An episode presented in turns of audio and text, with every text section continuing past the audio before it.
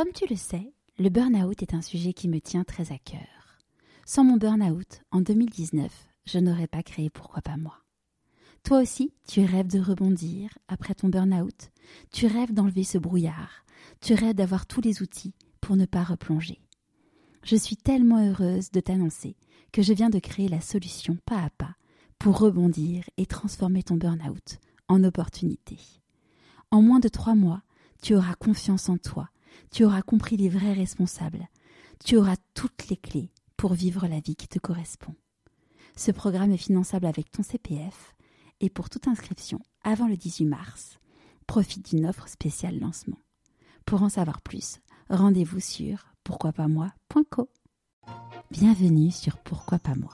Je suis Charlotte Desrosiers, la fondatrice de Pourquoi pas moi. Pourquoi pas moi, c'est un podcast avec des témoignages sans coupe, des véritables coulisses de ceux qui ont osé écouter leur petite voix et qui ne le regrettent pas.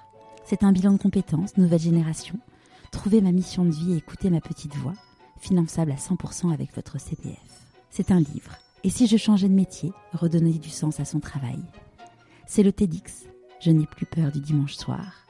Et c'est une newsletter hebdomadaire. Pourquoi pas moi? L'invitation à écouter ta petite voix.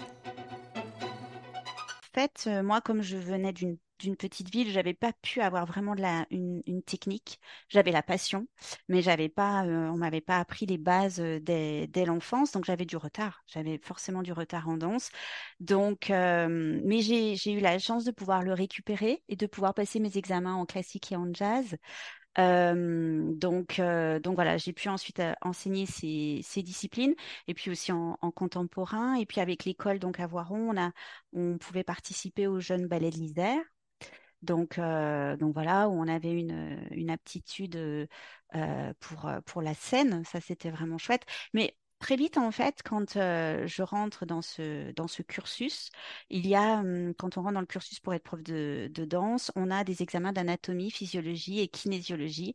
Et là, je découvre vraiment ma deuxième passion qui est encore plus dévorante que la première, c'est celle du corps et de la biomécanique. Je rencontre des professeurs euh, euh, voilà, qui sont euh, passionnants et, mm, et je me mets vraiment dans les livres d'anatomie. Je, je... Alors oui, il y a ce parcours de danse, mais je suis peut-être déjà, avec le recul maintenant, je dis ça, mais déjà j'avais, j'étais partie un peu sur le côté par rapport à la danse, qui est un univers passionnant, qui me plaît, euh, mais euh, j'ai été très contente aussi d'en sortir euh, après ces années. Mais sûrement parce que j'étais pas faite complètement pour pour la scène, pour cet univers. Donc j'ai enseigné après, mais mais je me souviens voilà, c'était ces années d'études dans surtout l'anatomie physiologie. vraiment, c'était un régal pour moi. C'était voilà, c'était vraiment le vraiment chouette et c'est la naissance de la deuxième passion. Ouais, c'est fou de voir comme euh, il y a des passions qui apparaissent, euh, qui apparaissent au fur et à mesure de la vie. Mmh, mmh. Oui, oui. Et, mmh, et c'est vrai que je n'aurais pas pu me douter de ça. J'ai pas eu du tout la chance de, avant de, de me confronter euh, à, à l'apprentissage scientifique, neurosciences. Donc, il est venu vraiment, voilà, je, je, je, dois avoir 20 ans quand je, quand je commence et, et, vraiment je suis, je suis passionnée par, les, ce que je découvre, c'est-à-dire comment progresser à travers la biomécanique, comment progresser sur mes mouvements de danse. Euh, je le prendrais vraiment dans ce sens alors que comme en plus c'était quand même très fastidieux pour moi parce que j'ai récupéré un niveau que j'avais pas, ça me demandait beaucoup d'efforts, j'étais pas souple, j'avais pas, euh, à part la passion, j'avais pas grand chose pour être danseuse. c'était pas forcément euh, voilà donc euh, euh, donc c'était quand même très laborieux. Je m'accrochais je j'acceptais les, reproches qui étaient quand même très durs hein, tout le jour c'est une éducation quand même très difficile en, école de danse mais j'acceptais. Et puis quand j'ai quand j'ai commencé vraiment les études d'anatomie j'ai j'ai compris plein de choses. Et donc je donnais presque un peu mon, avis à mes professeurs en me disant, moi, avec mon corps, avec mes possibilités, je vais pouvoir faire ce mouvement comme ça. Et j'ai eu la chance que ça les intéressait du coup. Et en passant, je sais pas si tu vois ce que je veux dire, mais en passant par ce biais, c'est-à-dire plutôt que d'essayer d'être parfaite dans cet univers de danse où j'avais pas les codes, j'avais pas forcément le, bon physique, euh, je suis pas très grande, enfin voilà, j'avais pas vraiment d'aptitude, donc on me remarquait pas spécialement pour ça.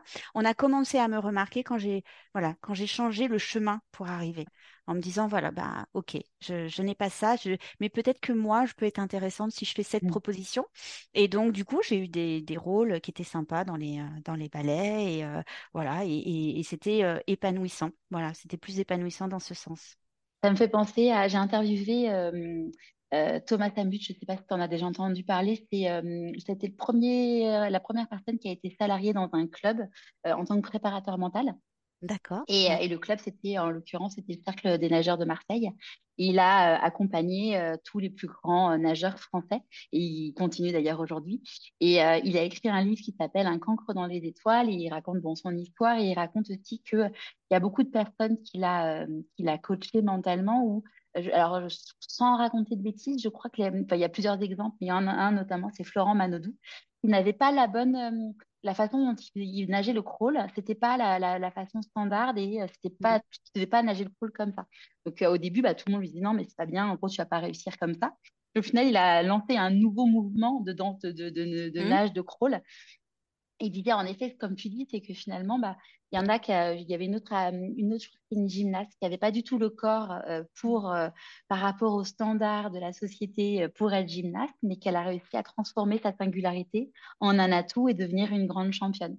C'est ça.